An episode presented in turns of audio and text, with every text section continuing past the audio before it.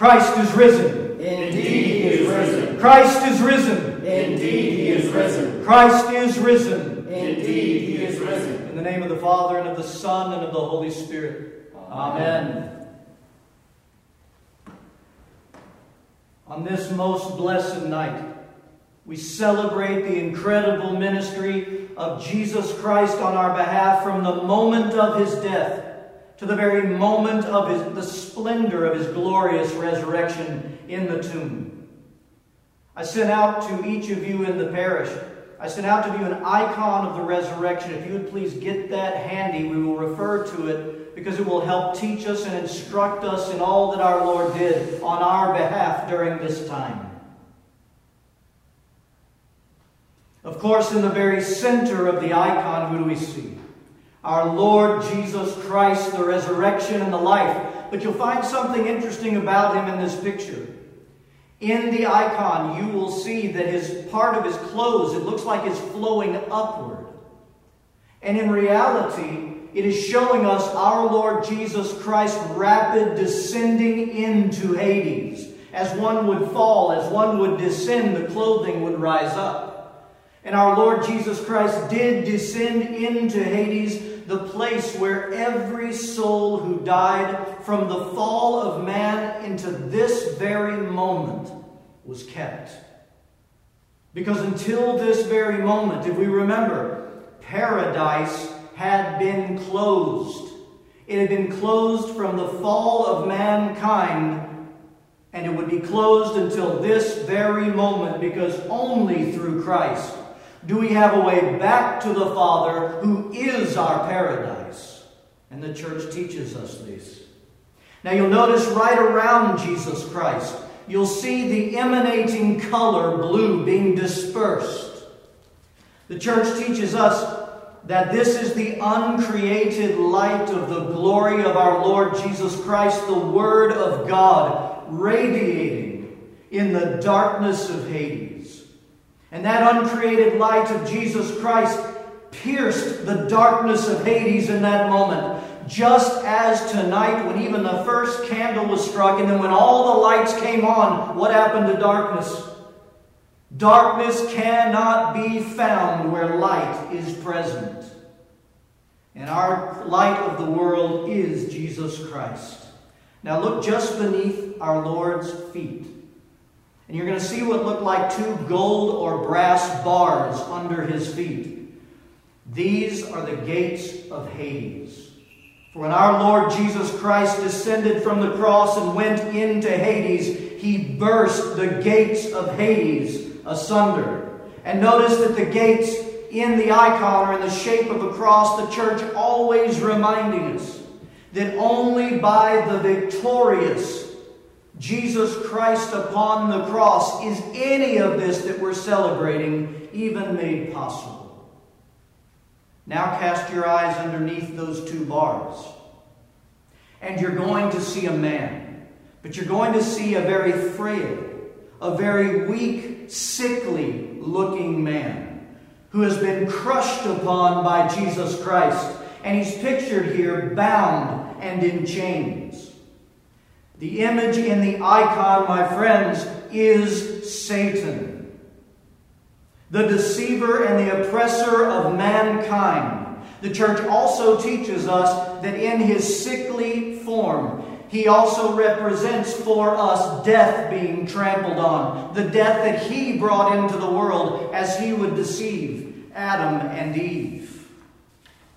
I'd like to read to you for just a moment, or share with you for just a moment, from the Paschal homily of St. John Chrysostom that we're going to hear in full tomorrow morning. It talks of Christ's ministry in Hades, trampling on death, trampling on Satan. Listen to the words of this blessed, blessed speaker. Let no one fear death, for the Savior's death has set us free. He that was taken by death has annihilated. He descended into Hades, and he took Hades captive. He embittered it when it tasted his flesh. And anticipating this, the prophet Isaiah exclaimed, Hades was embittered when it encountered thee in the lower regions. It was embittered, for it was abolished. It was embittered, for it was bound in chains. It took a body and came upon God. It took earth and it encountered heaven. It took what it saw, but it crumbled before what it had not seen. The very instance, in that very instance, the great deceiver of all mankind himself was completely deceived. The one that bound up the souls of mankind in deception, he himself now finds himself bound and made weak before Christ. And then what did our Lord Jesus Christ proceed to do? Having demolished the gates of Hades and having bound Satan, bringing light and life into Hades. We look to our own St. Peter in his first epistle to hear his ministry in Hades. St. Peter teaches us he went and preached to the spirits in prison, who formerly were disobedient when once the divine long suffering waited in the days of Noah. And he continues in the fourth chapter of that epistle For this reason the gospel was, tr- was preached also to those who were dead our Lord, who is the gospel, he revealed himself to every soul held in Hades from the time of the fall of man to that very moment. Let me share you a few thoughts from the early church fathers on this. The first from Saint Irenaeus, bishop in the late second century of the church. He teaches that it was for this reason, too, that the Lord descended into the regions beneath the earth preaching his advent there also, and the remission of sins received by those who would believe in him. St. Cyril of Jerusalem, great theologian in the 300s, he taught this. He was truly laid as a man in a tomb of rock, but rocks were rent asunder by terror because of him. He went down into the regions beneath the earth, that thence also he might redeem the righteous. This is why, my friends, our Eastern Rite brothers and sisters in Christ are proclaiming with all their hearts the great tropar of Pascha, and the words are this Christ is risen from the dead, trampling down death by death, and upon those in the tombs bestowing life. Can you imagine the power can you imagine the awe of this moment in Hades? And if you look at the icon, look at the icon again. I want you to notice that there are two people that our Lord Jesus Christ, by his own hands, is bringing out of Hades in that very moment. And you need to remember who these two are.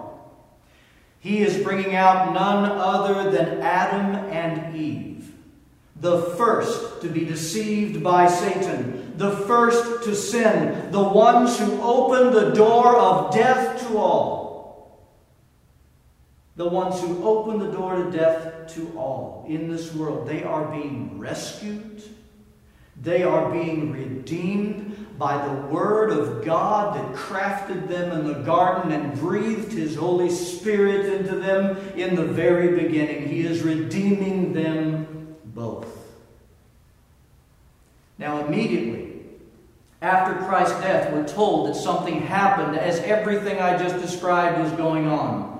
We are told in the Gospels that a great earthquake shook the land and the rocks opened up. Have you ever considered the reality that the earthquake may well have been caused by Christ's descent into Hades and his bursting the gates of hell in sunder underneath the feet of all, and it shook the earth and it opened the rocks. That earthquake happened, my friend.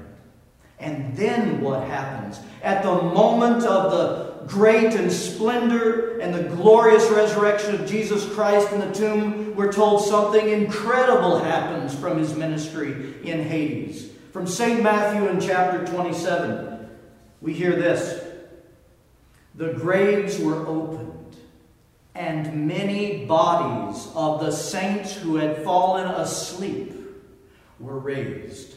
And coming out of those graves after his resurrection, they went into the holy city and they appeared to many.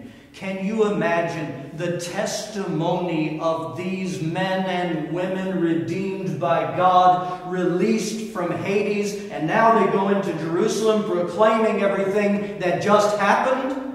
What Christ did for them in redeeming them, reconciling them, and bringing them back to Himself, and bringing them from the depths of Sheol to life. What must their testimony have been? And now, my friends, upon the resurrection, he illumines the darkness of the tomb as he would be raised from the dead. Now he brings the same power of the resurrection to all of those on earth from that moment in the tomb for the rest of time. The light of the world has come to dispel absolutely all of the darkness. My friends, when I considered this throughout this whole week leading up to this time, when I considered his light dispelling the darkness, I asked myself a question that I'm going to have all of you consider. The question is this What is the darkness within you? What is your darkness? We all have a bit in us. What is the darkness that's there? Let me prompt you with a few possibilities. Is your darkness the fears and the worries and the anxieties of this life that are so oppressive to you? Is that your darkness? Particularly in times like this with the worldwide pestilence, our lives being turned inside out. A lot of people are concerned about so many things, and that anxiety is so oppressive. Is that your darkness? Or is your darkness a faith struggle? You feel weak in your faith. You want to believe, but you have trouble in believing everything that we're talking about tonight because tonight we talk about the gospel. But you're struggling not only to believe, but also struggling to put your faith in this Christ who is the resurrection and the life. Maybe your darkness happens to be your besetting sins. The besetting sins in your life, those sins that are so deeply rooted within us, and they seem to so relentlessly keep us with damage in our conscience. Perhaps that's your darkness. Maybe you live in the darkness and shadow of addictions, of all types of addictions that have you in the torment of absolute bondage, no different than those who are in bondage in Hades. Or maybe your darkness is your deep and personal woundedness and brokenness. Maybe that woundedness comes from self inflicted choices that we've made that have done harm to ourselves, our souls, our conscience, maybe even our bodies. Or maybe our woundedness is from the harmful things that have happened to us just because in life, in a fallen world, suffering happens. Or maybe it's a woundedness that's very deep within you because of horrendous wrongs that somebody else has done to you. And there could be many other things that could be your darkness. What is your darkness? Because I want you to hear this from the heart of our Lord Jesus Christ. This night, dearly beloved, is about the power of light that dispels all of the darkness. It's what this night is all about. Light absolutely overcoming and annihilating the darkness. For the light is Jesus Christ, our God, who is the light of the world. And my friends, if He can pierce the darkness of Hades, even uprooting the root of all sinners, Adam and Eve, and reconciling them, piercing that darkness. He can descend into the depths of our souls. He can descend into the depths of our minds if we will let Him. And His light will dispel the darkness. And He will heal and He will uproot the very core of the illness of all of our souls. Because our Lord Jesus Christ, the resurrection, has come with healing and redemption and release in his wings. He can and longs to do this if we will let him come and burst our gates asunder and illuminate every part of our souls. Why do we believe this?